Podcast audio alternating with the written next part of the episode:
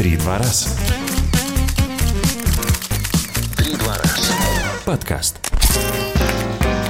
Всем привет, это подкаст «Три-два раз», меня зовут Саша Шевельков. Я Алина Артюкова, и это подкаст про ивент-индустрию и людей из этой тусовки.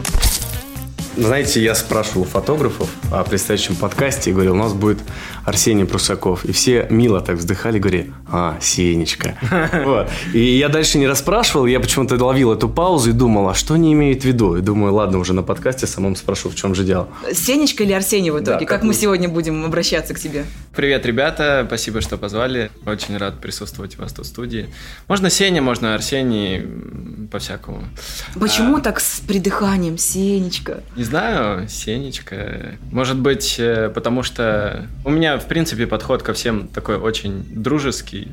И даже вот сейчас делаем курс, и мой продюсер, он же маркетолог, говорит, что у тебя такой френдли, ламповый, в принципе, подход обучения и, ну, то есть со всеми взаимодействия. Не знаю, у меня, в принципе, такая философия по жизни, что надо быть проще со всеми, потому что мне кажется, что многие примеряют на себя какие-то маски умных, э, там, умных, э, всезнающих. всезнающих, да, таких зазнаек, особенно когда там чего-то добиваются, такие сразу. А, ну, это, не знаю, мне кажется, надо быть проще со всеми, и даже вы такие, типа, можно на ты, да, в смысле, ну, если бы мы были разного возраста, конечно. Э, Конечно, у нас по отчеству тогда да, можно было бы обращаться, да. Для тех, кто действительно не знает, кто такой Арсений Прусаков, может быть, такие люди есть. Это, конечно же, свадебный фэшн-фотограф. Это человек, который входит в топ пятнадцать Москвы, между прочим, и еще и победитель Wedding Awards. Вот такой вот человек, который спокойный, но при этом какие регалии. Ну, сразу от регалий отойдем. И первый мой вопрос, как Серега поживает? А, так, Серега – это мой кот для слушателей. Он прекрасно вообще. Серега – это мой бро, мой питомец. Знаете, есть фраза «без кота жизнь не та». Вот. У меня по жизни вообще все время были коты. А, был период, когда у меня не было, собственно, кота. Когда... Ну, он был, но я переехал от родителей, и, собственно, он остался там с мамой и сестрой, и с бабушкой. Вот, и целый год без кота, конечно, был э, жесткий. Вот. А потом э, хотел очень кота, но хотел... И породистого кота, потому что породистые коты, они, ну, с характером, более ласковые, такие игривые, вот. И, с другой стороны, думал взять кота из приюта, потому что, ну, взять котика из приюта классно, подарить э, семью животному, вот. И получилось, что э, и не так, и не так, э, там, у знакомой просто родились котята, и там мама сфинкс лысая, папа такой монастырский был рыжий кот, его там ребята в монастыре нашли, и получились такие вот смеси сфинксов и обычных котов, и Сергей, он такой, он, он вроде лысый, но немножко с пушком, так, у него как, как типа как войлок такой на валенке, и, и это, у него даже в паспорте мы ему дали фамилию Сергей Войлочный. Ну, многие спрашивают, типа, почему Сергей, кот Сергей, странно, типа, что Сергей. Я подумал, что смешно будет, когда ты сидишь такой в компании, где-нибудь вечером вы с друзьями там в кафе, такой, ну все, ребята, я домой, меня дома Сергей ждет. Все такие, Арсений. Вообще мы смотрим на тебя, когда ты только зашел, мы так посмотрели, ты, видно, что очень сильно влюблен. Мы уже посмотрели потом в Инстаграме и поняли, что действительно это так, это не просто наше предположение. Как поменялась твоя жизнь с приходом в нее твоей девушки Маши? Воу. Сразу так, да, членах семьи начали говорить, сейчас все, Котяна, про Серегу спросили, Маша. Так, про Машу сразу. Да. Поспокойнее стало все, ну, то есть закрылся э, такой пласт, которого очень не хватало, ну, то есть у меня до этого в личной жизни были такие качели небольшие, и потом там был период расставаний, и полгода было сложно психически чисто для себя, ну, то есть было действительно не просто внутри, мне кажется, я даже там на фоне этих переживаний там, в две тысячи семнадцатом году начал йогой заниматься, а сейчас вообще все прекрасно, и причем у нас сложилась такая удачная коллаборация «Союз», потому что я фотограф, она модель. Вот. Бинго! Да, но причем познакомились мы вообще абсолютно никак э, не связаны там с фотографией. Ну, то есть, казалось бы, где вы познакомились? На съемке или вас познакомили какие-то общие друзья в студии? Нет, мы вообще познакомились на стендапе, и более того, ее туда привел мой друг, который хотел изначально с ней задружиться. Ты увел девушку? Потенциальную девушку. Ну, она сама меня выбрала, скажем так. Ты писал в дневнике еще, ты об этом целый пост написал, откуда мы это знаем, написал в дневнике, что какая она должна быть, описал прям вот, грубо говоря, даже параметры, какая она должна быть. Тебе вообще свойственно визуализировать, притягивать что-то в свою жизнь? Да, безусловно. Вообще занимаюсь аффирмациями. Есть классная книга «Магия утра», mm. вот очень советую mm-hmm. почитать. И после прочтения я такой: все, я теперь буду жить по этому принципу магии утра, там, каждый час посвящать практикам, там, медитациям, аффирмациям, визуализациям, писанию дневника. Первый месяц э, получилось, дальше... Ну, что-то ты оставляешь по-любому, там, в свою жизнь, какие-то привычки полезные, вот. Но я не описывал какие-то внешние параметры, вот. Я описывал больше э, качества, которые бы я хотел, чтобы присутствовали в моей девушке. Я считаю, что... Там, ты когда себе выбираешь человека, девушка, ты же не машину покупаешь, там, так, хочу вот эту модель, или что мне, там, Мерседес или бэ эм вэ, а вот здесь вот немножко капот не тот, или там здесь под...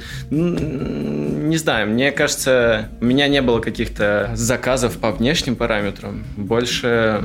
Ну, то есть мне важно, там, что внутри человека. И какие... про свои ощущения, какие ты будешь испытывать рядом с ней. Конечно, да. Ну, а сейчас как-то загадываешь желание, вот уже сейчас в будущее, как это вообще происходит у тебя?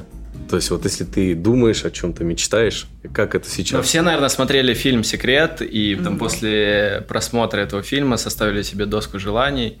Вот. Я такие доски пополняю, ну, если не ежегодно, то там, раз в два-три года точно.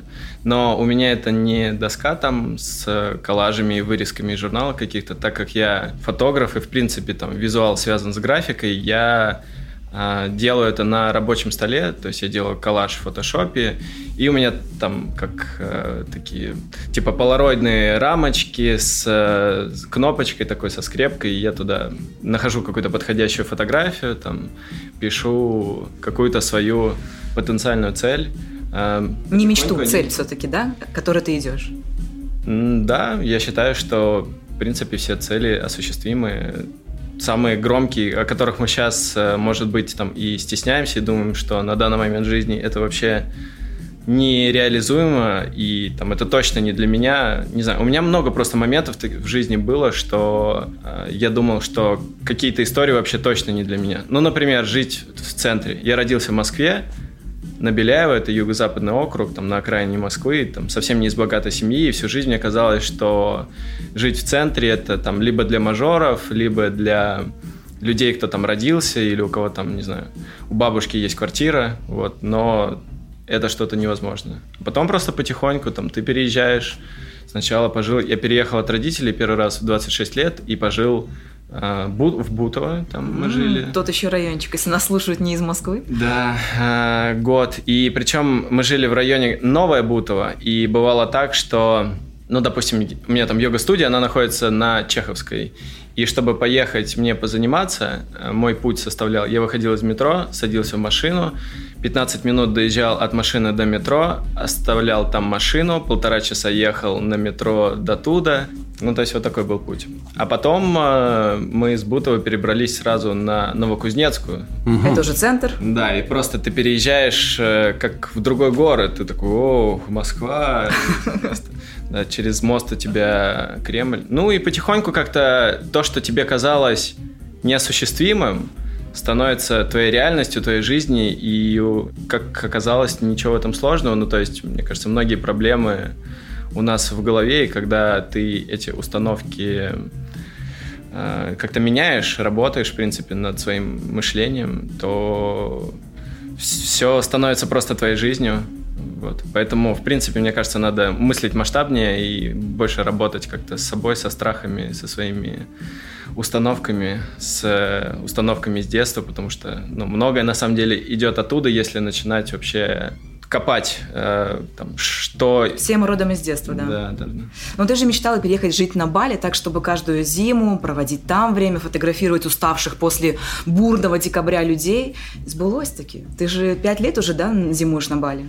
Ну вот четыре года, да, кроме этой зимы, э, да, но я не мечтал туда переехать, то есть мне нравится там именно зимовать, потому что пока в Москве не очень, а я такой человек, что, ну, мне просто необходимо солнце, солнце да, и без витамина D, в принципе, очень сложно, то есть сейчас там пытаюсь сам график себе строить, и там ранние подъемы, и если там летом, весной, осенью сразу вообще, да, легко получается делать, ну, то есть без проблем, то зимой прям заставляешься, и прям не получается. Ну, то есть там ставишь будильник, ну, не знаю, там на восемь пытаешься вставать, вообще никак не получается, очень сложно. Сегодня ты нормально встал, когда шел к нам? Да, сегодня все окей, у меня, ну, как бы сейчас уже так адаптировался потихоньку.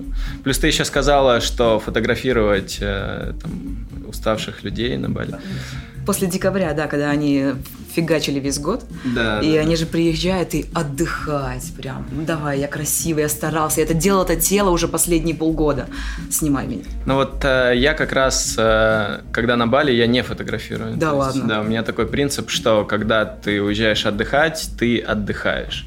И это вообще огромная перезагрузка перед новым сезоном. Я всякий раз возвращаюсь с острова, и каждый раз у меня в жизни происходит какой-то мощный переход, там, изменения, которые, может быть, я в голове там вынашивал раньше, но не хватало смелости для принятия решения этого. Перезагрузившись, ты приезжаешь такой, ну все, типа, я не хочу так жить, как жил раньше. Перезагрузка только на Бали у тебя происходит? Просто так получилось, что последние четыре зимы там. Вот. Почему туда тебя тянет? Мне это и хочется понять. Вместо силы настолько чувствуешь себя там, не знаю, у меня даже рождались такие мысли, что пока в Москве ты как будто бы выживаешь, и мы как будто бы все здесь выживаем, что-то все стараемся. А жизнь вот она где на самом да, деле. Да-да-да, там ты, ну, как бы просто живешь, вот просто ты дитя природы, дитя земли, мысли совсем другие, цели какие-то, задачи. Просто, не знаю, дышишь полной грудью вообще, ну, наслаждаешься жизнью такой, как она есть. Едешь на байке, в наушниках с любимой музычкой, теплый воздух, ветер. Ну ладно, ребят, я поехала. Вот она, я еду сейчас уже сразу. Ну, настолько, плюс еще там чувствуешь себя свободным вообще, потому что балийцы еще супер приветственный народ. Все тебе улыбаются, все тебе готовы помочь, все тебя принимают, очень гостеприимные. На дорогах, вот это, кстати, очень учит вообще потом Москву, когда возвращаешься, здесь ты, не знаю, чуть-чуть затупил на светофоре, тебе сразу да, сигналят, да. да, все на тебя накричат, что-то хотят догнать, открыть окно, там, обматерить тебя. Там это просто нонсенс, ну, то есть ты можешь, не знаю, затупить на дороге, при мне много было таких случаев, девушка там просто разворачивается, минут десять, там, создала пробки в оба конца, все ей улыбаются, все ей помогают, ну, то есть проезжают, никто вообще не возмущается, очень учишься этому от них. Вообще, когда путешествуешь, и другие культуры, другие народы, видишь, как люди живут по-другому, ты такой, хм, а так можно было вообще? Типа, а вот так вот люди живут? А вот так можно там на разные ситуации смотреть, обращать внимание? В Москве, ну и в принципе в России просто... Грустим мы немножко. Ну, можно на менталитет здесь. Все это, но чуть-чуть другие правила. Мне да, кажется, здесь. Из-за холодов, из-за природы. Вот у меня так тоже, да, была такая мысль когда-то. Я понял, оценивая все события, из-за чего вот вообще люди такие... И я как-то пришел к тому, что все из-за солнца. Ну реально же как-то подобрее люди весной, летом, да. ну согласитесь. Да, да, потому что нету солнца, особенно когда там зимой короткий часовой... Промежуток, да, и ты постоянно только проснулся, да, темно, да, идешь да. с работы, темно, не видишь солнца в офисе находясь. Да, да, холодно, пробки, не знаю, в транспорте тоже... Про Бали лучше, да? да? Описали все, что сейчас за окном происходит. Да, да, да. А, сейчас мы подойдем к первой рубрике, как раз а, вот чтобы попасть, чтобы путешествовать, чтобы попасть на тот же Бали, нужно Ух. хорошенько потрудиться. И у нас первая рубрика «За сколько?». За сколько ты снимешь роды собаки корги? Миленькие, не кошечки, а корги. Я думаю, бесплатно, если... Как я ответила. Да, да, интересно. За сколько снимешь ритуал изгнания беса из человека? Немножечко экзорцизма вошли в чат. А можно отказать? Нет. Изгнание беса из человека? Да. Да, по стандартному прайсу, да, двенадцать тысяч час. Вот у меня. Угу. За сколько ты бы снял приватное травести-шоу, где только ты и, собственно, актеры, которые... У-ху! Ты знаешь, да, кто такие травести, ребятки? Ну, такие девушки-сюрпризом, назовем это так. Да не знаю, если мне что-то интересно, если я попал в эту ситуацию, и у меня с собой камера, дверь и закрыли. Я где-то в Таиланде, вот, то, ну, я просто беру это и снимаю, потому что это прикольно. Пускай будет пятьдесят тысяч в час. Все, пацаны, записывайте номер. В смысле, девчонки, как вы с нами, ну, не знаю, да. Закрываем рубрику. Спасибо, что ты поиграл в это безумие с нами. Скажи, что сейчас тебе больше всего нравится в твоей работе? Вообще, в перспективе работы фотографа, там, и свадебного фотографа, мне очень нравится свобода, сам график, который ты можешь для себя выстраивать. И вот мы там про Бали уже разговаривали. И, там, смотря на будущее, мне нравится перспектива дальше продолжать жить в Москве, потому что бывали разные мысли, там, переехать. И Штаты очень манят. Можем позже тоже про это поговорить. Вот. Но... я понял, что в Москве мне очень комфортно, это мой родной город, у меня здесь и все друзья, и коллеги, мне супер здесь все нравится. И мне нравится вот такая философия жизни, я уже рассказывал, что там сезон я работаю, зимой я могу себе позволить отдых, могу попутешествовать и там, поехать отдыхать куда угодно. Это про то, что мне нравится в моей работе. Там, если ты говоришь про сегодня, то сегодня там, ну, понятно, что границы закрыты, и с путешествиями не так все здорово и свободно. Но свобода, наверное, это вообще основной критерий, ради которого хочется развиваться, как-то двигаться. И, в принципе, понимая, анализирую, что почему дальше продолжаю там, заниматься фотографией, там, может быть, привело меня это изначально там, как главное хобби и как выражение какого-то творчества. А параллельно с фотографией чем ты занимался, пока, пока фото было хобби? Ничем не занимался. Просто хобби-хобби? Я, да, со школы начал фотографировать и больше нигде вообще не работал, у меня трудовой книжки нет. Счастливый человек. Да. Я работал месяц там дизайнером в институте, делал там всякие грамоты, буклеты, ну, в общем, всякую инфографику. Диплом, который в пешеходе, в переходе продается, да? Типа того. Твои работы. Мои работы. Ну, всем известно, по крайней мере, мы точно знаем, что у тебя много наград, например, такие как Wedding Awards. Скажи, что они тебе дают? Вот сегодня знаешь, что у тебя есть такие, ну, регалии, условно, да? Что это тебе дает? Я думаю, что там все какие-то награды, все э, заслуги, они просто по кирпичикам как бы тебя выстраивают. В семнадцатом году, когда выиграл премию Wedding Awards, я до этого снимал там свадьбы, получается, ну там с одиннадцатого года я снимаю, наверное, ну то есть шесть, шесть лет снимал. И если среди фотографов меня кто-то знал, то среди общей индустрии меня не знал никто. Ну, то есть там на тот момент я не работал с агентствами. Даже когда я просто помню, там, в две тысячи семнадцатом году шел на эту премию Wedding Awards, и, ну, есть тусовка. Я просто да. потом понял, что как бы есть... рынок, ну, то есть ивент-индустрия, там, особенно свадьба, это прям рынок, ну, то есть, по сути, это как шоу-бизнес, только там в ивент, в свадебной сфере. Вот. И, конечно, важно там и участвовать в этих конкурсах. Побеждать, конечно, тоже классно, но важно, в принципе, в эту индустрию попадать, потому что как бы круто ты ни снимал, каким бы классным ты фотографом не был, и там, не знаю, какой бы раскрученный у тебя Инстаграм или крутые работы не были, если тебя в индустрии никто не знает, то ты вряд ли будешь востребованным. Ну, то есть... Но шесть лет ты снимал до этого, ты был востребован. Востребован по факту, да ведь? Ну, я был востребован там среди своей клиентуры, среди там определенной категории. То есть ты не снимал фэшн тогда, еще не снимал свадьбы за границей, такого еще не было? Я не снимал фэшн, заграничные свадьбы вот как раз я только начинал снимать, ага. И за лучший кадр я взял награду, этот лучший кадр как раз был сделан осенью этого же года, во Франции была свадьба, но это вот было агентство, в которое меня поверило, и мы там в шестнадцатом году поехали первый раз во Францию, вместе с ними снимал свадьбу. Была очень красивая свадьба, это была моя первая заграничная работа. Ну, не первая, там снимал уже, но такая прям, чтобы крупная свадьба. Это было старинное шато, Франция, очень красиво. Невеста блондинка, такая молоденькие ребята, но все очень... Организация чудесная, скорее всего, да? Все супер было. Ну, то есть я туда поехал, и когда ты снимаешь, там уже там, на тот момент шесть лет, получается, снимал там, в Москве, ты приезжаешь в Европу, и там совсем другой свет, совсем другие локации, этот замок, и это очень вдохновляет, конечно, сильно. В семнадцатом году с этим же агентством, тоже во Францию, но другая свадьба, и очень была крутая свадьба, и я там прям выложился по полной. И, получается, да, вошел в две номинации. Это лучший свадебный фотограф. Финалисты вошел. Кому проиграл, помнишь? Андрей Байда тогда взял. Ты помнишь свой первый рабочий день, за который ты получил деньги? О, да, конечно. Давай, рассказывай. Я не снимал вообще свадьбы. Я начинал, как, наверное, все начинали, со съемок подружек. Потом мне стало интересно студийная фотография. Я начал ходить на мастер-классы к студийным фотографам, работать там с студийным светом, с импульсным, с разными схемами, с цветным светом. Бьюти-фотография, ретушь мне тогда очень нравилась. Я мог в фотошопе просто целыми днями сидеть, изучать Фанатик. разные уроки. Да, да, да. Дэйв Хилл был такой, ну, он и есть до сих пор, но там на то время его творчество мне очень нравилось. Это такая композинг-фотография рекламная. Проще прогуглить, посмотреть старые работы Дэйва Хилла. И мне нравилось что-то такое. А потом у меня была подруга, у нее сестра выходила замуж, и она говорит: ты будешь фотографом на ее свадьбе. Я говорю...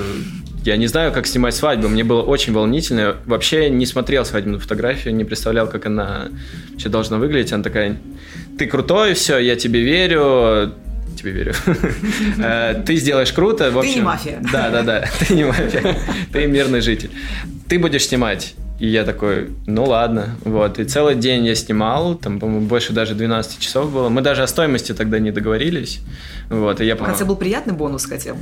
Вот я рассказываю часто эту историю. В конце дня мне жених, знаете, так по-мужски жмет руку, и в руке деньги вот так вот. Такой, типа: братан, спасибо за день. Вот. И передает мне деньги, и я смотрю, там две тысячи рублей.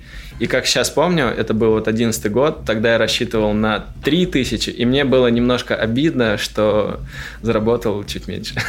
За целый съемочный день. Да. За двенадцать часов. Прям больно, больно. Ну, это был такой старт, зато э, там я познакомился с видеографом, и там буквально через две недели он меня позвал еще на одну свадьбу, и так завертелось, закружилось. Я всегда говорю, что не я выбрал свадьбы, а свадьбы выбрали меня. Может, как и многих, вот, но у меня не было никогда такой мысли снимать свадьбу. Вот. А потом тысяча просто... пошла на знакомство. Видишь, что такое вложение в пиар было. Получается, та недоплаченная тысяча. Да. Ну, раз уж мы заговорили о, вот, о прямоугольных бумагах, ты каждый сезон поднимаешь, условно, да, ценник. Да. Как на это реагируют твои вот, старые клиенты, кто с тобой уже там не первый год? А я не знаю, у меня же нет такого, что прям какая-то база клиентов. Ну, то есть у меня есть определенные клиенты, ну, там есть блогеры, которым я делаю контент, да, фотографию, там, фотосессии, иногда там ценник повышается за саму съемку. Ну, есть девочка спрашивает такая: м-м, а стоило же двадцать пять, почему mm-hmm. сейчас тридцать? Кто-то я... говорит, ну, стоило вообще две. Да, да. Да, алло, помнишь? Да. А так, в принципе, же нету каких-то клиентов, с которыми ты работал и Ну, типа, приходит опять у них сарафанное радио. Ты мне снимал там, допустим, за пятьдесят, mm-hmm. а почему ты сейчас сто просишь? Ну, там, прошло mm-hmm. пару лет, например. А, ну, как правило, просто кому-то я снимал свадьбу, а, могли быть либо гости, да, да. либо а, на этой свадьбе, там, у которых через несколько лет тоже события, либо просто там меня посоветовали. Мне кажется, обычно не говорят, типа, вот, классный фотограф, он стоил столько-то. Ну, то есть люди видят, что есть развитие, они могут зайти на мой Инстаграм-сайт, посмотреть, у меня там все цены открыты, все... Э, то есть нормально реагируют. Ну да, иногда бывает что-то такое, что там, когда с кем-то видишься, с кем раньше там работал, и наоборот говорят, что круто, какой, ну, то есть видно, какой у тебя идет рост, и... Мне кажется, все логично, когда идет профессиональный рост в, там, в карьере, в фотографии. Соответственно, и ценник растет. Так и должно происходить. Это нормально. Ты записал недавно потрясающий курс свой. Он уже вышел. Там ты немного рассказываешь про ценообразование. Я уверена, что сейчас нас слушает очень много молодых фотографов, которые, когда ставят свой ценник, может, ты тоже так делал, они ориентируются на средний рынок. Mm-hmm. Какая-то средняя цена по рынку. Что должно быть вообще в ценообразовании? Какие критерии? Чтобы человек понимал, как сформировать его настоящую цену. Мне кажется, нужно адекватно вообще понимать, сколько стоит твоя фотография в твоем городе. Так, средний рынок, это да. Средний рынок, да. Спрашивать критику коллег и вообще спрашивать, там, сколько может стоить моя фотография. Ну, то есть, если ты понимаешь, что у тебя среднего уровня фотография и, в принципе... Про личный бренд еще очень интересно. Вот ты про курс затронула. В курсе у меня вся подводка и к личному бренду идет, и очень много я рассказываю про это, потому что Есть такая история, как надбавленная стоимость к продукту. Вот если мы берем, допустим, фотографию, и фотограф, который стоит шесть тысяч рублей, может делать такие же картинки, как и фотограф, который стоит там пятнадцать тысяч рублей. По качеству действительно не отличишь. Ну, то есть люди, которые особенно не разбираются, вот клиентам дают фотографа выбрать. Интересно, как у агентства это происходит. Мне одни ребята из агентства рассказали, вот они клиенту предлагают пул фотографов. Первый фотограф там такой-то, такой-то, пятнадцать тысяч рублей в час. Второй фотограф там двенадцать тысяч. десять и так далее. Вот. Люди, которые не связаны особо с фотографией, им сложно отличить как-то. Ну, то есть у них единственный критерий – нравится, не нравится. Угу. И цена, соответственно. И цена. Но люди, которые хотят себе самое лучшее, люди, которые покупают, там, не знаю, брендовую одежду, ездят на дорогих машинах, в принципе. Ну, то есть люди с деньгами, и они хотят, чтобы у них было все самое лучшее, особенно там девочки, которые представляют, что свадьба, раз в жизни. Я принцесса. Да, и там у меня должно быть там самое классное платье, самая классная площадка, все самое, все самое классное. И вот он предлагает этот список, и как думают люди? Ага, ну то, что дороже, наверное, лучше. Uh-huh. Вот. То есть это надбавленная стоимость к продукту. Поэтому сложно оценить фотографию. То есть фотограф за шесть и фотограф за пятнадцать. Действительно могут быть картинки, то есть как сам продукт, но одинаковый. Просто тот фотограф, который стоит пятнадцать, он поработал и над своим личным брендом, над портфолио, над Инстаграмом, над узнаваемостью, над, в принципе, над собой. Конечно, над картинкой тоже. Ну, то есть, если там твои картинки, вот возвращаясь к твоему вопросу, адекватная э, стоимость своего продукта, если у тебя картинки не очень, а ты э, ставишь на них большой прайс, ну, скорее всего, их не будут просто покупать. Ну, какая-то должна быть адекватная просто оценка. Mm-hmm. Поэтому вот как у меня, у меня происходил просто такой гармоничный очень рост. Ну, то есть и картинка меняется, и я меняюсь, и все растет, и, соответственно, и ценник растет. Потому что... Ну, мне интересно просто в этом развиваться. Сейчас можно это сравнить с одеждой, когда ты покупаешь там водолазка одна и там ноунейм, а на другой просто маленький-маленький там крокодильчик сбоку, и все, сразу же в сто тысяч раз это... Какие у тебя интеграции, интересно. Сто тысяч раз дороже. Ну, я думаю, что подробнее можно будет узнать как раз на этом фотокурсе. На курсе очень, да, подробно как раз про это рассказываю, и мы когда делали с, вот, с моим продюсером вообще анализ рынка всего, поняли, что продукт, вот, который мы сделали, такого вообще в принципе нету. Есть курсы по фотографии, но а, там ребята учат... А, технологическая часть, как, наверное, фотографировать, да? да. Какую камеру выбрать, объективы, как со светом работать, с моделью, обработкой и прочее. Я специально решил в этом курсе не делать никакой упор именно на технической части, а вот именно... Никто не учит, как продавать типа себя. Вот. И многие просто не догоняют. Почему Инстаграм не работает? Почему у меня не работает Инстаграм? Вроде веду его уже там сколько mm-hmm. лет, и посты пишу, и все. Но... У тебя работает Инстаграм. Заказы приходят. Все хорошо. Ну, ты очень классно еще и свою личную жизнь там освещаешь. И был один из постов, когда ты рассуждал на тему того, как вообще выбрать себе модель, как ты это делаешь. У меня сразу вырисовывается какая-то картинка. Как это происходит? Бывает ли у тебя такое дзиньк в голове, когда ты идешь просто по улице в хорошем настроении, с камерой, и там раз, например, пара, ну там мы с Саней идем на работу, там я улыбаюсь, там волосы, там Саня, там у него чубчик такой здесь, там кубики.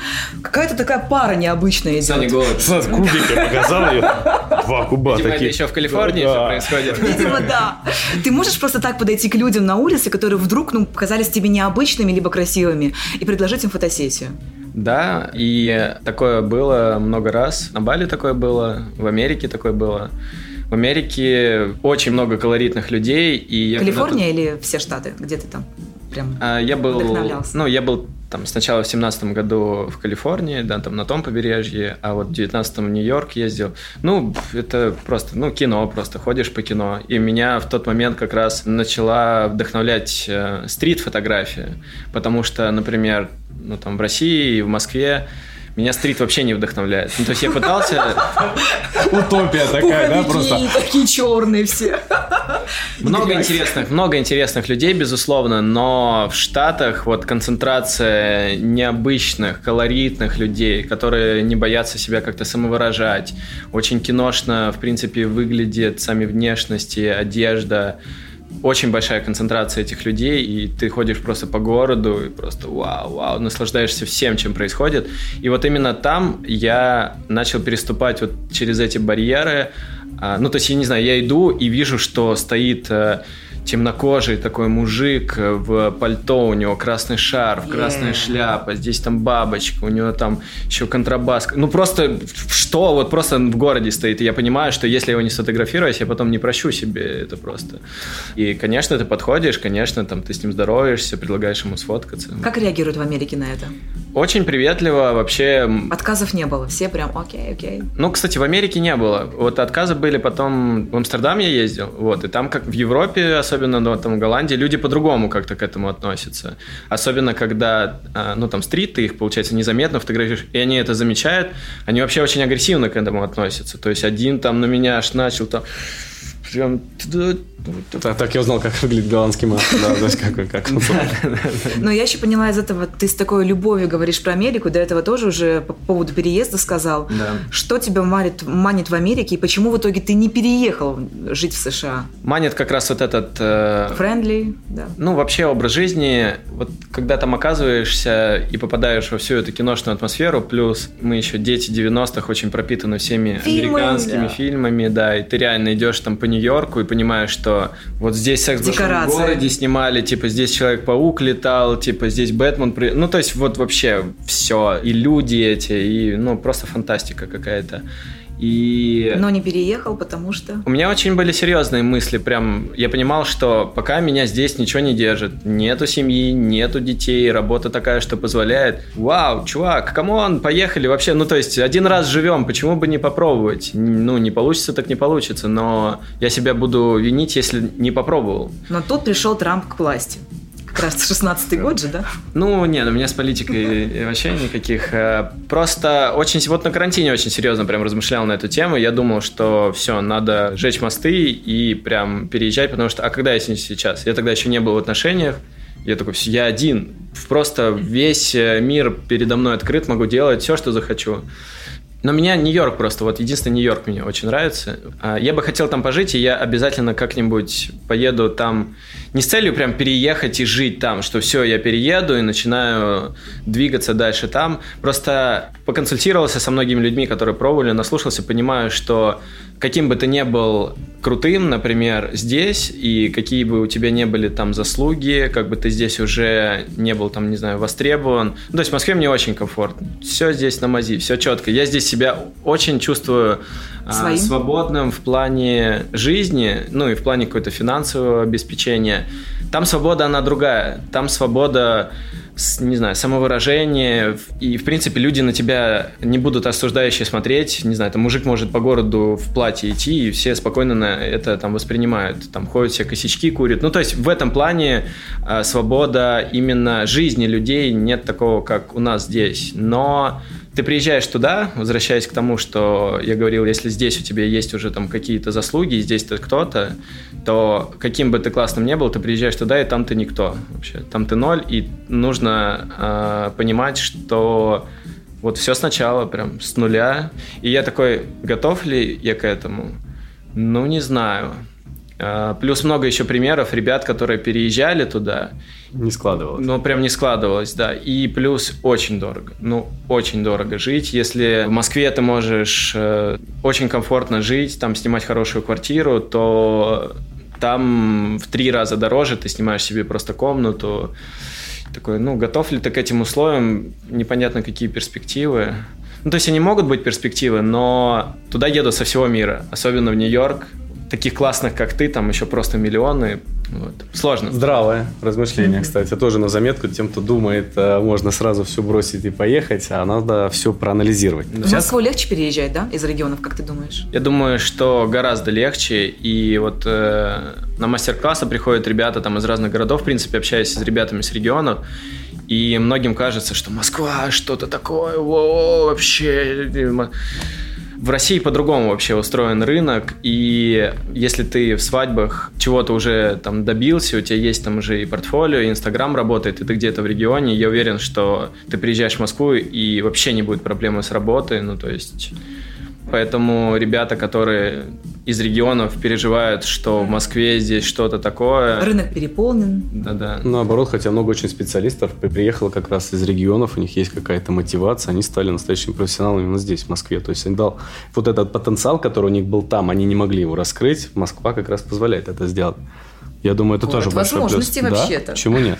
Я думаю, не нужно просто бояться пробовать. Ну, то есть, чем ты действительно рискуешь, надо адекватно взвесить все за. Понятно, что если у тебя, ну, может, там семья, двое детей и там не финансовая стабильность, то тут действительно есть риск. Но, опять же, надо все это сопоставить. Вот я даже вебинары недавно проводил, там, вебинары курсу, вот, и ребята там тоже пишут в чатах то, что там вот, в моем городе там вот этот потолок, или там таких клиентов нету, такого уровня организации нету, там, вот ты рассказываешь, но у нас в городе.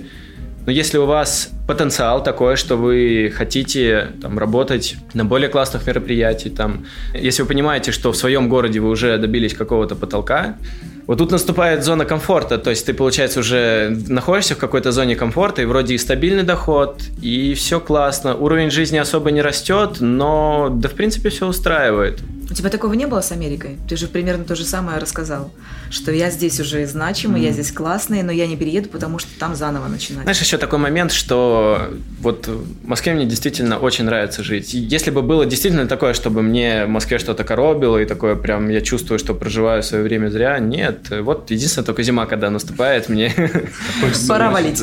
Но опять же, вот с перспективой просто на будущее, у меня план такой: сезон в Москве, не сезон, путешествие по миру вообще спокойно. Плюс еще, там, у меня пока нету детей, но у меня есть друг Рома Хлюстов, видеограф, и э, вот у него ребенок, и когда совместные заграничные проекты, ну, много раз мы приезжали там куда-то в европейский город, и они берут с собой ребенка, ребенку девять лет, он там за год побывал уже там в двенадцати странах, всего за год. Ему там Вера, ну, мама его говорит, там, я в том возрасте вообще нигде не была, поэтому мне и хочется больше выходить там на заграничный рынок, именно ездить, снимать, не базироваться где-то и там, там работать, а вот э, с выездами, мне кажется, классно, когда ты можешь еще семью взять, и у тебя там, не знаю, проект где-нибудь в Италии, и ты понимаешь, что вот там ты день-два работаешь, и можешь еще недельку просто...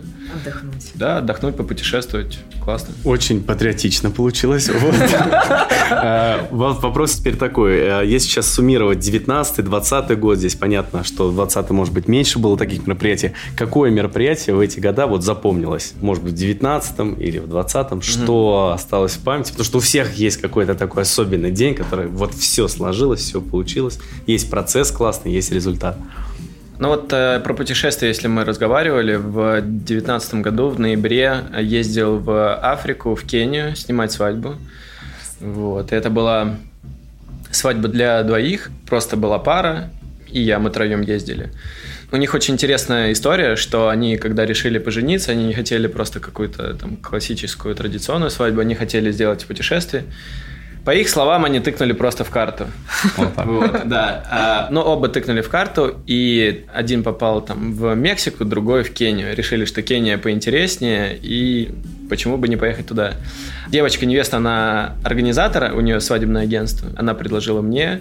И вот опять же про перспективу работы, ну то есть когда я бы еще поехал, просто решил бы поехать там в Африку, в Кению, ну то есть мне такая работа вообще в удовольствие, я поехал бесплатно, там про деньги мы тоже разговаривали, но я кайфовал, ты находишься в сафари, просто дикая природа, слоны, жирафы, львы, потом сама церемония у них была в племени, есть... Масаймара. А? Масаймара. Масаймара, да-да-да.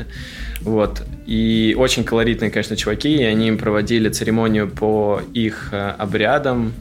Ну, когда ты находишься в этой ситуации, и когда ты все это снимаешь, я вообще огромная благодарность, что именно там меня позвали поснимать вместе с ними. Я, ну вот я кайфую от этого. Ты говоришь очень много про фриланс, про такую свободу, но у тебя есть какой-то страх в завтрашнем дне, учитывая, что ты всегда на фрилансе? Наверное, такого страха сейчас нету, прямо в завтрашнем дне. Потому что есть уже какая-то база клиентов, и, в принципе, опираясь там на предыдущие года, понимаешь, что все будет хорошо. Вот я каждый сезон, мы об этом говорили, повышаю прайс, Я повышаю прайс и думаю, ну все, у меня не будет клиентов.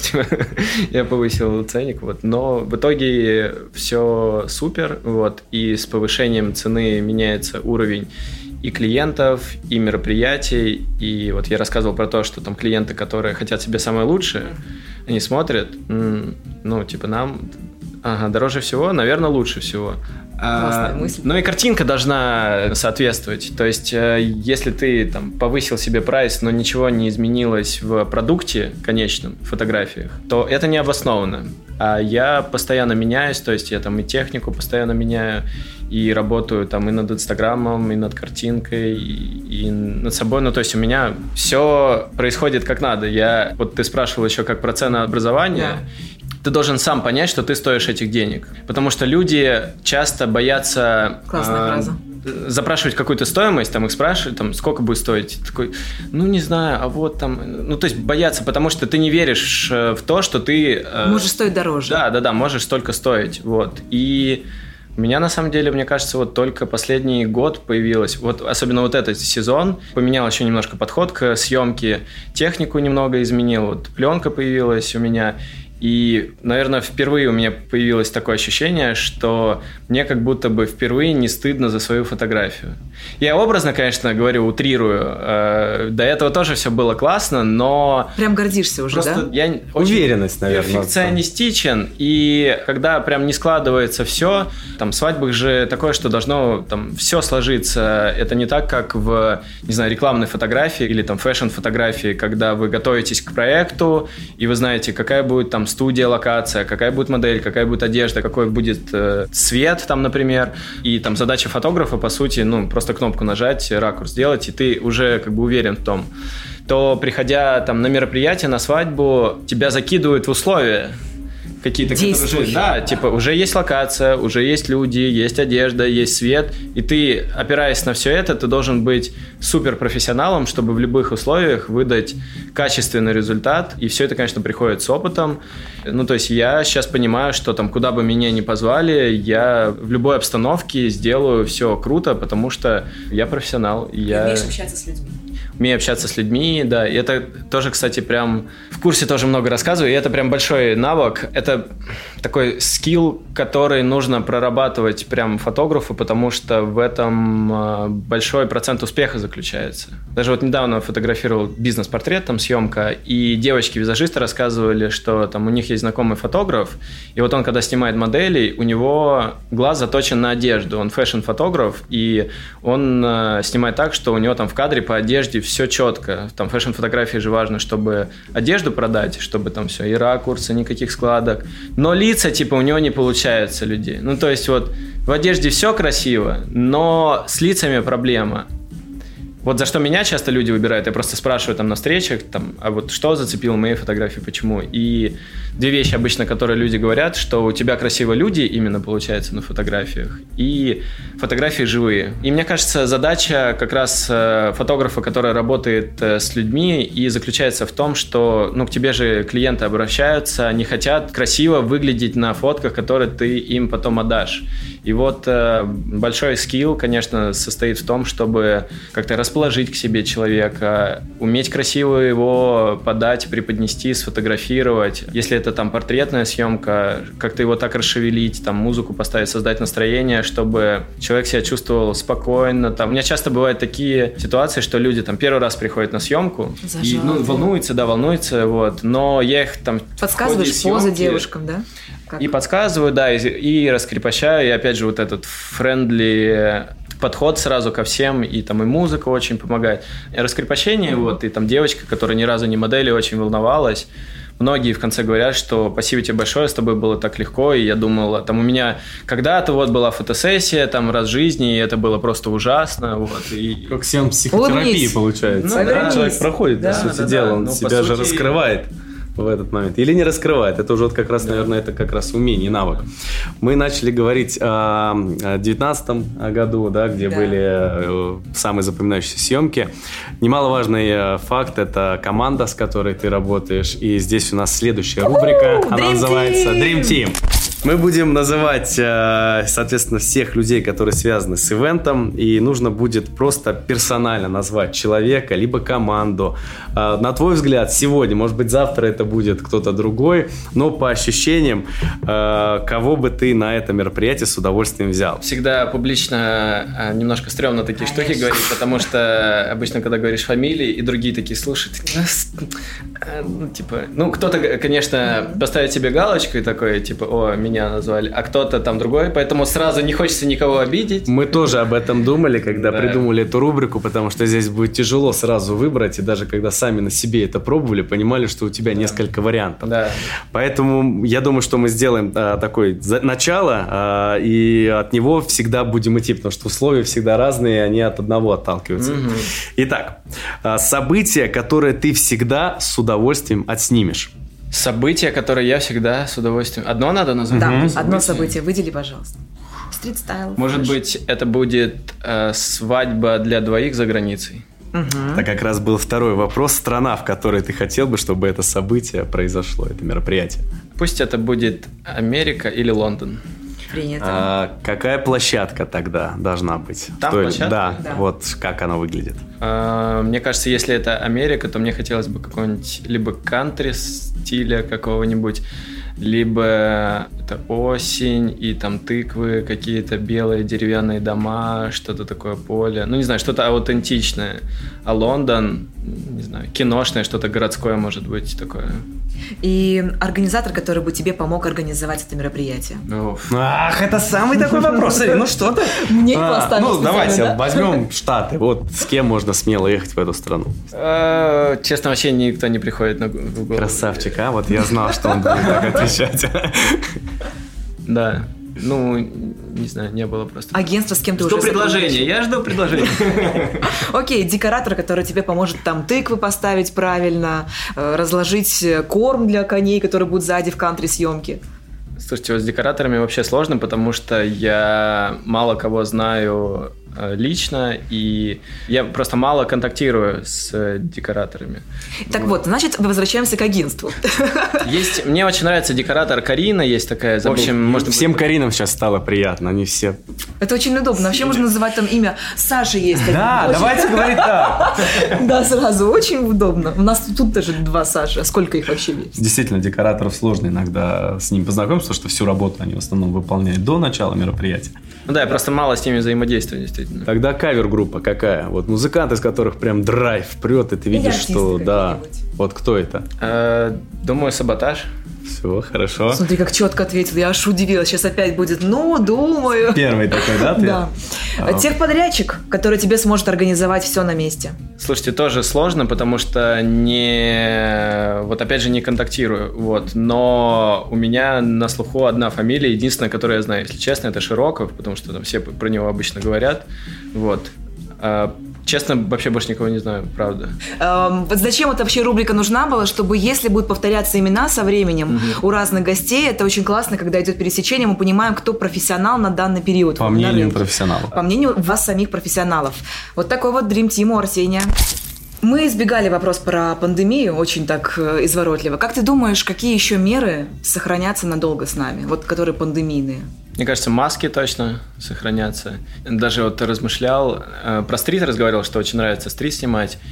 И куда-то ездили... Куда же в мы... Китае классно сейчас пандемийный стрит. Да, ну да. Реально, у них там маски, у них так все идет заточено. Ну вот как раз, как раз размышлял просто про маски, что вот стрит уже не так интересно снимать, потому что люди входят в масках и пропадает, ну, собственно, само лицо... собственно, сама личность, то, что и может привлечь в человеке обычно. Так, получается, у тебя уже пол лица закрыто. Но, наверное, это и хорошо, что останутся там маски для каких-то сфер, ну, там, медицина, это понятно. Ну, не знаю, там вот в Турции был, и там в хамам ходил, и, мне кажется, это такие, когда общественные какие-то штуки, то, ну, вот у меня там человек-массажист, он тоже маски был, и прежде чем лечь... На камень разогретый. На камень, да, тебя там все дезинфицируют. Ну, то есть, вот какие-то такие дополнительные меры. Мне кажется, оно и неплохо, что будет. Люди вот. Руки стали чаще мыть, тоже приятно. Да, да, да, да, да. Ты вообще востребованный был в период пандемии сейчас? Потому что очень многие, ты помнишь, на Фейсбуке тоже видел, когда а, там даже артисты писали, Иосиф, тот же самый Пригожин, писал, что дайте нам денег, у нас нет денег. Ну вот двадцатый год, я вообще не жалуюсь на него, потому что, да, было меньше прям каких-то полнодневных мероприятий, меньше там масштабных мероприятий, но зато это как-то перешло в такие в локальные истории. Было много камерных каких-то событий, много просто фотосессий, съемок, и чему я рад, что появилось много свободного времени, и что мне не хватало, например, раньше в сезон, что было много работы, и я не успевал заниматься там какими-то какими-то творческими съемками, своими проектами, которые появляются в голове и которые хочется реализовать. Но начинается сезон, и у тебя там съемка, потом обработка, опять съемка, обработка, и ты попадаешь вот в этот рутинный ритм, и ты такой, так, вот хочется же там творческую съемочку, я же фотограф, надо что-то... И вообще на карантине у меня было много... Позаниматься йогой время, да, появилось? Да, да, да. Много... мысли порефлексировать и вообще понимание, куда дальше двигаться как фотографу, и размышлений. Ну, то есть, э, э, мне кажется, с, там, современные ребята-фотографы, те, которые работают особенно в ивентах, рано или поздно, то, за что они шли фотографию, это, это какое-то творчество, самовыражение, вот этот интерес, потихоньку перерастает вот эта рутинность, когда ты реально просто приходишь на коммерческие съемки, снимаешь, приходишь домой, обрабатываешь, и вот так вот это затягивается, и тот былой шарм, который тебя заводил изначально, когда ты становился фотографом, когда тебе было интересно все, и ты с горящими глазами там шел на любую съемку, он потихоньку пропадает, вот. И встает вопрос, а кто такой фотограф? Это ремесленник, ну, то есть, который исполняет свою работу, приходя на заказы и делая для людей фотографии. Там. Либо это художник, который самовыражается, и вот, ну, что-то свое надо в мир преподнести. И я рассказывал уже о том, что когда тебя погружают в какие-то условия, то здесь, конечно, и состоит профессионализм в том, чтобы вот из этих условий выдать суперкрутой результат. Но вот на карантине я начал задумываться, а что я еще хочу транслировать миру как фотограф? Ну, там, над Инстаграмом много думаю. Инстаграм – это же способ там своего самовыражения, там, все посты, которые ты выкладываешь, картинки, там, вот, как я хочу, чтобы люди там меня видели, какая... галерея работ у меня, что в ней должно присутствовать, и много там своего хочется. В искусство больше начал погружаться, и больше интерес в этом у меня сейчас проявляется.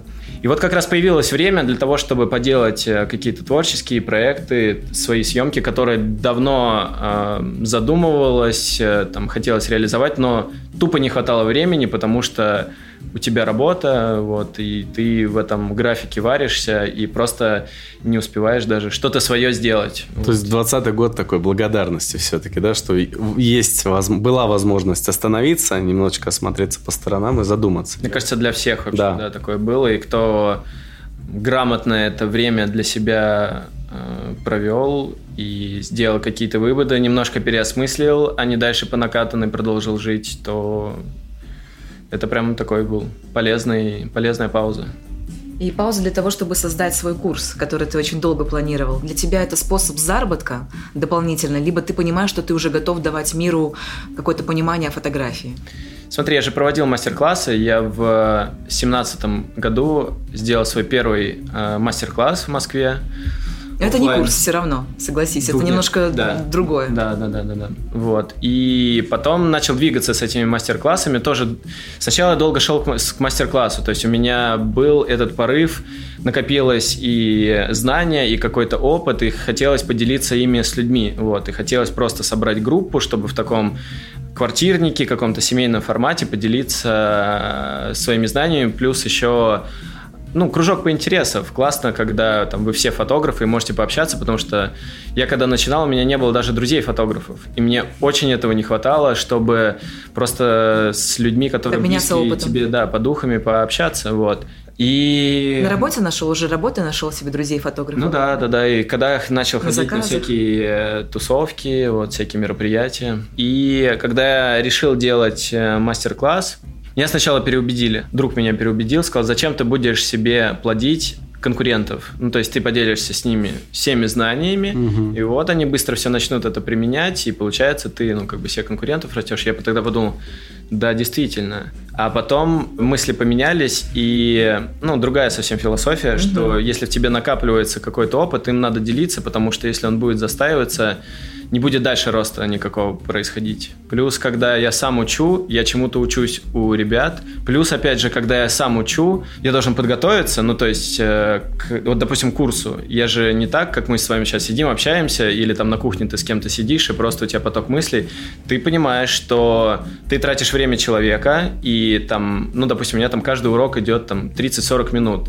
И это настолько должно быть структурировано выжимка. И выжимка, да, полезности какой-то, что там не, совсем не должно быть воды. И получается, ты когда готовишься, все вот эти знания, которые у тебя есть, структурируешь. Я, то есть, понимаю, что много чего я ребятам советую, как бы я сам знаю, но даже немного что сам применяю для себя. Поэтому ты, прежде всего, в голове еще себе так, опять же, структурируешь и такой, так, я же это знаю, почему я это не делал? Так, надо будет на этом акцент побольше сделать, вот. Много запросов из разных городов мне пишут в директ ребята, из разных городов России, в том числе там Украина, Казахстан, Беларусь, там других стран СНГ могли получать, не обязательно СНГ, там в Европе живут русскоговорящие ребята, чтобы я мог и с ними поделиться. Просто появилось время, чтобы наконец реализовать задуманное. Спасибо пандемии, у нас есть курс. У нас финальная рубрика. Нужно отвечать честно, быстро. И не думая. Да, не думая вообще. Вопросы будут разные, порой странные, и даже сейчас, читая их, я понимаю, что ну зачем. Но, тем не менее, мы попробуем это сделать. Зачем поет Бузова? За экраном моего мобильного телефона. Даже так. Что нельзя делать в сауне, находясь в мужской компании? Обсуждать секс. А в женской? Наверное, то же самое. Лучший способ помириться с любимым человеком? Сделать э, первым шаг самому. Любое слово на китайском. Чай. Что такое хэппи-энд? Счастливые концы. Тема в баню, мы вернулись, ладно. Две головы хорошо, а одна? Одна тоже хорошо. А четыре? О, ну четыре это вообще супер. Идеальное блюдо для романтического свидания. О, мне сразу представляется паста, потому что «Леди и бродяга» и вот эту О, последнюю да. макаронинку. Идеальное средство от похмелья. Свежий воздух зимой в деревне. О, кайф. Мы знаем про Сергея. Теперь идеальное имя для хомяка. Вот если бы был хомяк в доме. Хомяк. Паштет, может быть. Смысл жизни? Я думаю, что в самопознании... В каком-то, да, в своем самопознании вообще, потому что столько всего интересного, оказывается, в голове вообще и в сознании нашем происходит, и если не развивать его, не практиковать, не заниматься собой, то можно очень узко смотреть на эту жизнь. И мне нравится такой пример, вот как лошади. У них есть шоры, шоры, да, и вот они эту жизнь видят только через призму шоры. Многие люди, на самом деле, так и живут, вот, как бы видя жизнь только в одном коридоре и боятся посмотреть шире. А когда ты, ну, шагаешь, первый шаг важно сделать. И главное, чтобы интерес у тебя проснулся к, вот, к этому самопознанию, в принципе, жизни, себя. В какие-то моменты приходит вообще э, такой вопрос, типа, что вообще происходит вокруг? Жизнь, люди, планета, вселенная, как, как это? Ну вот, просто если ты этим даже не интересуешься, то... Эм... То все. То все. Мы здесь, я думаю, можем философствовать долго на эту тему, потому что... Смысл жизни как бы, да. Да, тут вопрос даже иногда, а вот если вот эти шоры есть, а можешь ли ты как-то человека направить? Или он сам должен прийти? Иди за мной. Да, то есть, мне кажется, это шорами. Вот путь, только да. Сам человек должен определить. И... Абсолютно точно. Человека нельзя поменять, нельзя заставить что-то делать. И я на своем примере прошел через это, что когда тебе там не нравится что-то в своем друге или в своем партнере, и ты такой, блин, ну вот смотри, ты же живешь абсолютно не так, вот надо делать там вот это, вот это, ты вот эти вещи делаешь, нет. А, поменять людей, ну, невозможно, вот. И единственное, что если можно сделать, если ты хочешь помочь человеку, действительно, только своим примером вдохновить его, чтобы у того человека в какой-то момент что-то щелкнуло в голове, и вот когда ты только, у тебя у самого что-то щелкнет, и ты сам начнешь как-то меняться, интересоваться, вот тогда... начнут происходить только трансформации. Поэтому только собственным примером. И, мне кажется, для меня главный вдохновитель – это люди вообще. Вот смотришь умных людей, какие-нибудь интервью, там, опять же, подкасты, слушаешь там на ютубчике что-то, и очень вдохновляет. Вот. Поэтому важно вообще, какие люди тебя окружают, и твои друзья, твоя компания вообще, и плюс в твоем информационном поле, какие люди находятся, то есть там, на кого ты подписан, за кем ты следишь, кого ты смотришь на ютубе, кого ты слушаешь, все-все-все вот это, оно и формирует тебя, получается, потому что какие книжки ты читаешь, все наши мысли, там, все наши мнения, которые у нас есть, откуда они берутся? Это мы где-то что-то услышали. Переработали. Э, да, да, да, и просто приняли на себя. Послушали, такие, ага, вот эта философия мне нравится. Типа здесь это интересно. Моя, значит, философия теперь. Да, да, да, да, да. И ты потом применяешь это на себя, и из этого и складывается твое видение, твои какие-то знания. Вот. Что из последнего ты читал, что тебя поразило? Две книги. Это первая «Сам себе плацебо» есть книжка. Вот. Я ее еще не дочитал. Просто чувак приводит в примеры такие истории. Ну, например, был там один мужик, которому поставили диагноз, что у него рак, и он жил с мыслью о том, что вот скоро он умрет, и все, у него рак, и там его жена знала, все его друзья знали, что его дни сочтены, и он там скоро скончается, вот. В итоге он там скоро умирает, а потом э, врачи, которые вскрыли его тело, поняли, что у него не было на самом деле рака, вот, но человек э, просто поселил себе эту мысль и жил вот с мыслью, что он скоро умрет.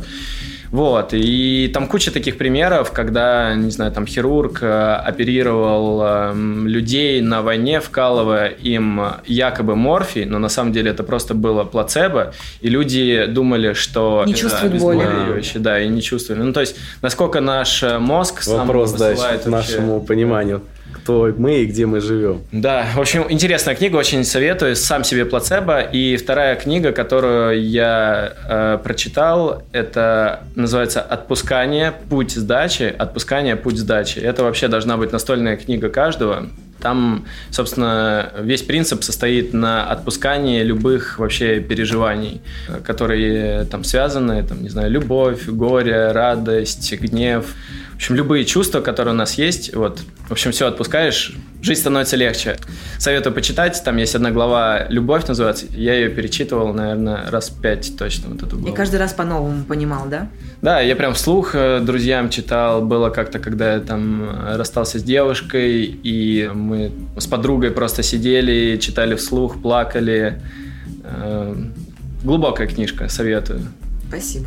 У нас остались три финальные вопроса. Зачем миру ивент? Людям нужны праздники, это абсолютно точно, и праздники нужно отмечать. Нужно отмечать и общие народные какие-то праздники, типа всякие Новый год и прочее. Свадьбы, конечно же, нужно отмечать. Дни рождения сто процентов нужно отмечать, и очень важно корпоративы, в принципе, делать, как мне кажется. Я никогда не работал там в, да, в компаниях, где нужно сидеть в офисе с утра до вечера. Да, да, да. Но я понимаю, как это важно, когда ты одно дело в рабочей обстановке, а другое дело, когда ты можешь там с людьми, которыми ты видишься там, через монитор каждый день, там, попить шампанского и просто пообщаться. А человек-то, оказывается, хороший. Да, это, это, ну, это необходимо, это прям супер сближает. Три качества, которым должен обладать человек, работающий в ивент-индустрии. Я думаю, что пунктуальность, прежде всего, открытость к людям, потому что мы же с людьми работаем. Ну, то есть ивент – это сфера услуг, мы же услугу предоставляем, будь то, да, любой подрядчик. Мы все предоставляем услугу, потому что у нас есть клиент, и, не знаю, мы когда приходим в ресторан, и нам приятно, когда официант… Дружелюбный. Дружелюбный, да, и ну, классно, тебя классно обслужили, и также и ты должен быть дружелюбным, особенно для, фо- особенно для фотографа. И вот на курсе я прям очень много об этом рассказываю, потому что много ребят-фотографов, которые вот, вот как раз в себе не общаются там, ну, на банкете, не подходит к людям, не предлагает их сфотографировать. А это же так важно, потому что все гости э, пришли, и девушки наряжались, покупали, может быть, платья, с утра на макияже, и они хотят, чтобы их красиво сфоткали, но они ждут от тебя предложения, они будут сами подходить и такие, а можно сфотографировать? Ну, кто-то подойдет, но если ты не сделаешь этот первый шаг, не подойдешь, не пообщаешься. С комплиментом еще подойти? Да, да, да. Отметить вот. Ее макияж? Поэтому... Открытость и общение – это очень важный критерий для человека в ивенте. Какой еще? Последний. Mm-hmm. Должно быть стремление к развитию какому-то, mm-hmm. может быть, вот. Потому что, опять же, много людей, которых остаются недовольны собой, недовольны своей работой. Ты где-то снимаешь свадьбу за две тысячи рублей с фиолетовыми бантами на стульях, и так уже происходит шесть лет, значит, у тебя нету какого-то стремления к развитию. Если ты решил, что в этой жизни ты больше не будешь ничем заниматься, конечно, мы не можем загадывать на долгое время вперед. И там, когда меня спрашивают, там, ну вот что, ты всю жизнь будешь фотографировать, а в шестьдесят лет? Что? Я не знаю, что будет. Но пока я понимаю, что ни в чем другом я развиваться и там что-то начинать новое вроде не планирую. Поэтому если я, ну, как бы здесь, то нужно стремиться дальше к чему-то новому. Ну и финальный вопрос. После какой фотографии ты поймешь, что можно заканчивать? После какой фотографии? Ты поймешь, что ты войдешь в историю, и там не забудут тебя через сто лет. Мне кажется, лет, когда я сфотографирую рождение, может быть, своего правнука, то я пойму, что все. Кайф. Арсений, спасибо тебе. Это был душевный разговор. Спасибо вам. Очень рад, что пригласили. Было приятно пообщаться. Мы сегодня классно провели время. За это благодарим Rent Music Service, компанию, которая занимается техническим и музыкальным обеспечением мероприятия более десяти лет. И, конечно, спасибо студии для онлайн-мероприятий эр эм эс Studio. Наш сегодняшний гость – фотограф Арсений Прусаков. С вами были Алина Артюкова и Саша Шевельков. Подписывайтесь на подкаст «Три-два раз» на любой звуковой платформе, чтобы не пропустить новых интересных гостей. До новых встреч. Пока. Три-два раз. Три-два раз. Подкаст. Все? Да. Да? Класс. Я бы еще это, учитывая, что Саша обрабатывает фотографии не до Нового года, как ты. Хочешь на телефон? Давай. Да. Давай, я тебя. Я думаю, у нас втроем попросим Сашу, да? На черном фоне, да? Я хотела на черном фоне. Я говорю, очень часто, потому что ты когда сказал, что Новый год, я все до Нового года. Саша, ты успокойся. Я с тобой где познакомилась? Где? На мероприятии.